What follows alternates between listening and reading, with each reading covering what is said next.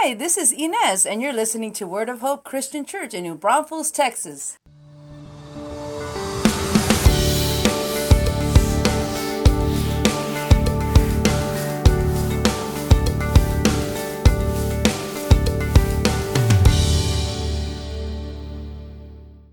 Hi, everyone, and welcome once again. I'm Pastor Tim with Word of Hope Christian Church in New Braunfels, Texas, and it's my joy to be with you on this day. Thanks for joining me. It is Sunday, August 14th. Well, we have finally reached the end of our series, Not a Fan. This has been a hard hitting yet very practical journey that begs the question are you a fan of Jesus Christ, or are you a fully committed follower? In this final sermon, the question is are you sold out for Jesus? Are you willing to give it all to follow him? The scripture reference today is found in Luke chapter 18, verses 18 to 30, and it is here that we're going to find out the answer to that question. So open up your Bible or Bible app to Luke 18 and follow along as I read. Once a religious leader asked Jesus this question Good teacher, what should I do to inherit eternal life? Why do you call me good? Jesus asked him. Only God is truly good. But to answer your question, you know the commandments you must not commit adultery. You must not murder. You must not steal. You must not testify falsely. Honor your father and mother. The man replied, I've obeyed all these commandments since I was young. When Jesus heard his answer, he said, There is still one thing you haven't done. Sell all your possessions and give the money to the poor, and you will have treasure in heaven. Then come, follow me. But when the man heard this, he became very sad, for he was very rich. When Jesus saw this, he said, How hard is it for the rich to enter the kingdom of God? In fact, it is easier for a camel to go through the eye of a needle than for a rich person to enter the kingdom of God. Those who heard this said, Then who in the world can be saved? He replied, What is impossible for people is possible with God. Peter said, We've left our homes to follow you.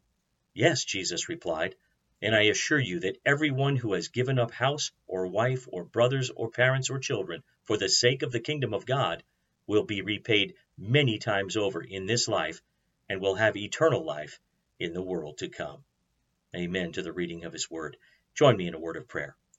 Heavenly Father, thank you for the privilege we have to continue in this amazing study about not being a fan but a follower of you. Lord, teach us on this last message to really convict us in our heart. Are we sold out for you? Thank you for the privilege we have to come together today and for all that have joined. In Jesus' name. And everybody said, Amen. Ravi Zacharias told the story about a boy that loved collecting marbles. He lived next door to a little girl who had a lot of candy. She said to him, If you'll give me all of your marbles, I'll give you all of my candy. He said he'd think about it. The next day he hid a few of the marbles in his room and offered the rest to the little girl for her candy. That night he couldn't get to sleep. He tossed and he turned and he turned and he tossed all night because he was so troubled. And what do you think troubled him so much that he couldn't sleep? What troubled him was the thought, did she really give me all of her candy? In our story today, we meet a man who wanted everything God could give. He came to Jesus and said in verse 18, Good teacher, what should I do to inherit eternal life? In other words, he wanted everything God could give. And in verse 22, Jesus asked him for everything he could give. He said, There is still one thing you haven't done. Sell all of your possessions and give the money to the poor, and you'll have treasure in heaven. Then come follow me. Now, some time back, I watched a video of a very popular young preacher who talked about the importance of taking up your cross and following Christ. He was very earnest and powerful in his presentation, but then he said, Jesus taught that the rich should sell all their possessions and give their money to the poor. You know, a number of years ago during the Obama administration, they maintained that if the rich didn't give more to underwrite certain government social programs, that would be morally troubling, quote unquote. Supporting that belief, comedian Stephen Colbert referred to this story about the rich young ruler and said roughly the same thing that the preacher said in that video. He said Jesus actually said rich people should sell all their possessions and give the money to the poor, quote unquote. Now, there's a couple of problems with Colbert's statement. First, Jesus never told the rich to sell all they had and give to the government. I can say that without the slightest fear of contradiction. It never happened. And second, Jesus never told the rich to sell all they had and give it to the poor. Now, granted, the Bible does teach that the rich are responsible to help the poor. Greater wealth calls for greater responsibility, and God expects the wealthy to step up and help those who are less fortunate. But Jesus never said that the rich should sell all they have and give it to the poor. He only said it to this rich young ruler. And he only said it to him because this young man was diseased. He was infected with greed. He was sick with selfishness. The source of his disease was his love for his possessions and his money. And there was only one cure for his disease, and that was that he needed to sell everything, give the money to the poor, and follow Jesus. If this young man wanted all that Jesus could give, then he needed to give Jesus all that he had. Jesus was calling the man to be sold out for him. In fact, Jesus did that repeatedly to everyone who wanted to follow him. He repeatedly called for his followers to be sold out for him. In Luke 9, 57 through 62, Jesus said, Someone said, I will follow you wherever you go. But Jesus replied, Foxes have dens to live in, and birds have nests, but the Son of Man has no place even to lay his head. In other words, if this man followed Jesus, he might not have a place to live or to sleep. Continuing on with verse 59, he said to another person, Come, follow me. The man agreed, but he said, Lord, first let me return home and bury my father. But Jesus told him, Let the spiritually dead bury their own dead. Your duty is to go and preach about the kingdom of God. Another said, Yes, Lord, I will follow, but first let me say goodbye to my family. But Jesus told him, Anyone who puts a hand to the plow and then looks back is not fit for the kingdom of God. Over and over and over again, Jesus told these folks to pick up their crosses and follow him. He repeatedly called for them to be sold out to him. Essentially, Jesus was saying, If you're not going to give me everything, don't bother me. Jesus isn't interested in just some of their marbles. He wanted them all. For Jesus, it was all or nothing. Folks, when you call Jesus your Lord, you have turned over ownership of your possessions to him. A good example is take your wallet, for instance. Everything in that wallet belongs to God. We give him a portion of that through our offerings, but it all belongs to him. The money that we don't give to church is spent on bills, entertainment, food, and other things. But it's all spent with the understanding that it's God's money and not ours. What we use that money for should reflect the God that we serve. In the same way, our families belong to Jesus. They're not ours, they're His. And so God is going to hold us accountable for how we treat them. Our house, our car, our clothes, they're all His. Folks, Jesus wants our wallets, wants our homes, wants our cars, our families. Jesus wants all of us. Years ago, I read about a church in South America where the preacher had gotten really intense with his sermons on sacrificing for Jesus and the importance of turning all their possessions over to Him. Several of the people became so convicted that they literally handed over the deeds to their homes. The leaders of the church were amazed and then very concerned. They realized they had no way of using all these homes for ministry, and if they sold the properties, the people who had given them to the church would be homeless. So they prayed about those deeds for a long time. Then they called the homeowners into the church building and explained that they were accepting these deeds in the name of Jesus, but that they were returning the deeds to them with the understanding that now these homes belonged to Jesus. They could live in the homes, but they no longer belonged to them. They were now caretakers of God's property, and they would be expected to find ways of using their homes for Jesus. Essentially, that's what we do when we make Jesus our Lord. We turn over our homes, our cars, our families, our bank accounts, our very lives. It's all His. We are all His we have to come to grips with the fact that God wants all of our marbles, all of our resources, and He wants us to use those resources to invest in His kingdom. Here's an example you have a home, you have a mortgage payment every month, you pay the electric, gas, water, and sewage. You sweep the carpets or mop the floors, mow the yard, rake the leaves, etc. You buy groceries for the refrigerator. Those are normal investments you need to make in your home every month. But every once in a while you need to invest in something more for the house. Perhaps a new roof, or your microwave goes out, or you have to buy a new one. And as time goes on, you'll have to replace other items that go above and beyond normal monthly bills that you have to pay. But you have to do that. If you're going to be invested in that home, you need to make those kinds of planned and unplanned expenditures. The Bible says that we are part of God's building, not the physical building we're meeting in, but rather we are part of God's church, his spiritual house. Ephesians 2 19 through 22 says, We are citizens along with all of God's holy people. You are members of God's family. Together we are his house, built on the foundation of the apostles and the prophets, and the cornerstone is Jesus Christ himself. We are carefully joined together in him becoming a holy temple for the Lord. Through him, you Gentiles are also being made part of this dwelling where God lives by his Spirit. In other words, you and I are God's building. The body of believers. This body of believers is his temple. Just like our earthly homes, this home, the spiritual temple, needs regular investments on our part. Now, of course, part of that involves giving our treasure. Many of you realize the importance of giving a tithe of your income to underwrite the financial needs of the congregation, and you set the example for the rest about the importance of that responsibility. Now you understand the importance of giving of your treasure to maintain God's spiritual house. But building up this spiritual house also requires us to use our time and talents, such as volunteering, maybe to be a greeter, operate the computer, be part of your audio team, sing or play on the worship team, teaching Sunday school and or Bible studies, helping out with the children or the teens or another ministry in a people group there at church, or being part of the setup and takedown crews, and on and on and on. Those are the time, talent, and treasures that are necessary to keep the body functioning. They are like the regular daily investments we make in our homes. If God's people step up and make those regular investments in God's spiritual house, everything runs fairly smoothly and the church can do great things for God. But if people don't step up, things begin to disintegrate.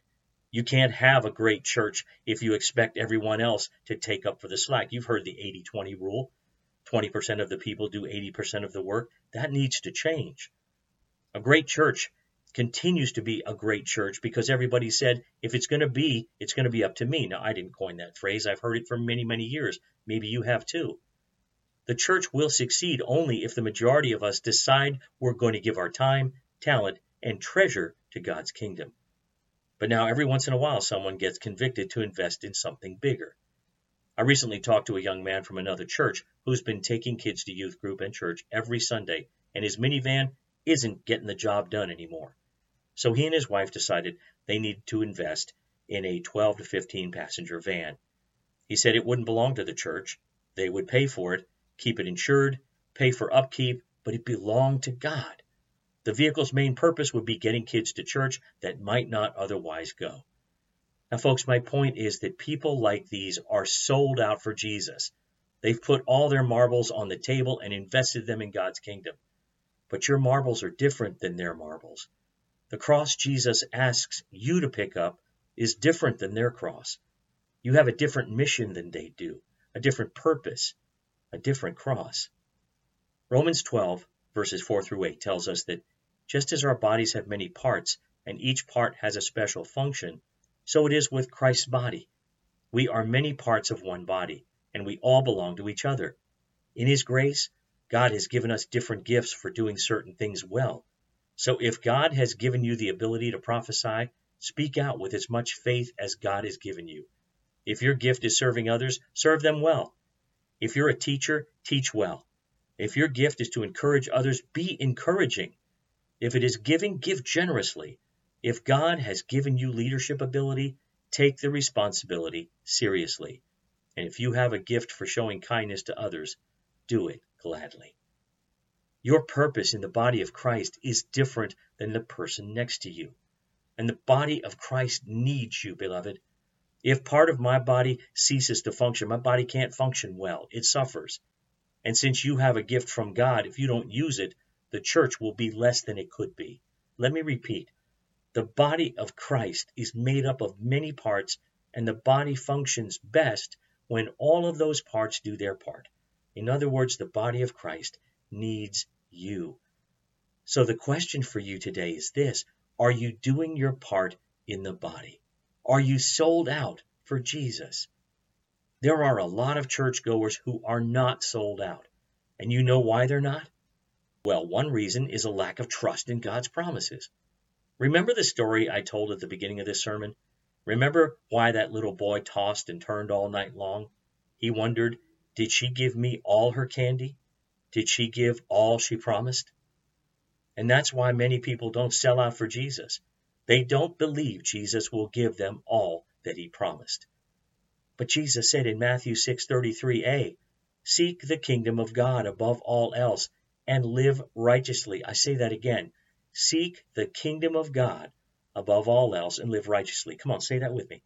Seek the kingdom of God above all else and live righteously.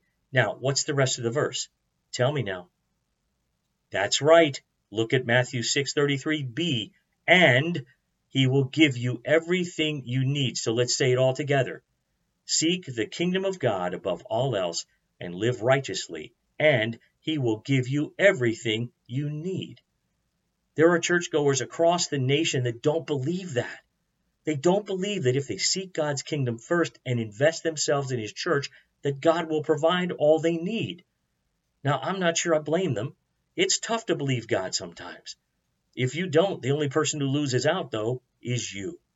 But if you're willing to put it on the line for Jesus, if you're willing to give Him ownership of all you are and have, if you're willing to put all your marbles on the table, Jesus promises he will give you everything you need. Let me bring this sermon to a close. Some time ago, I read a story about a fellow named Trey who was a worship leader at a church in Indiana. He and his wife had been considering a move to Buffalo, New York to help a struggling church of about 35 people. He said they were thinking of moving all that way for a church that couldn't really pay them to come. Why on earth would they do that? Well, he and his wife had been convicted that he should get back into preaching, and so they left themselves open to God's guidance in the matter, and they believed that this is where God wanted them to be. They were convicted by the idea that if they sought God's kingdom and his righteousness first, that God would supply their needs. Now, where did Trey get that idea from? He related a story about his grandfather that explained it. Years prior, his grandfather, they called him Mr. Morris, worked down on the docks in Louisiana. It was good work and good pay, and it provided for his family. But one day a young man came to the boss and asked for a job. He said he needed the money to pay for classes at a nearby college. He was studying to be a doctor, and things were a bit tight. The boss said rather gruffly, There are no jobs to be had. Move along. Trey's grandfather overheard the discussion and threw down his tools. And loudly enough for the rest of the crew to hear him, he said, And if you don't hire that man, we all quit. He wants to go to college to be a doctor, and we need more men like him. Now, bear in mind, Mr. Morris was speaking for all the other dock workers, but as soon as they heard him stand up for this young man, they all came to his side and said he was right. If he doesn't get a job here, we're all walking off the job. The crew boss objected that they didn't have room for another worker, but they were all in agreement. They insisted this young man get a job, and he did. Years later, Trey's grandfather contracted cancer, he was lying in a hospital bed when a doctor came into his room and picked up the chart. As the doctor was leafing through the papers, he looked at Mr. Morris and asked, You don't recognize me, do you? No, he replied. I'm the young man you threatened to quit your job over so I could pay my way through college. And he left the room. Trey said his grandparents never received a single bill for his treatment. That single story of his grandfather standing up for a young college student seemed to sum up Trey's faith in a God who would stand up for him. Trey believed in a God who promised to give him his all, and so he was willing to give God his all. That's what followers of Christ do. That's what people who pick up their crosses daily and follow Jesus do. That's what people who are sold out for him do. But until you belong to Jesus and give him your life, you can't do anything else that's going to matter. So I ask you today, what's it going to be?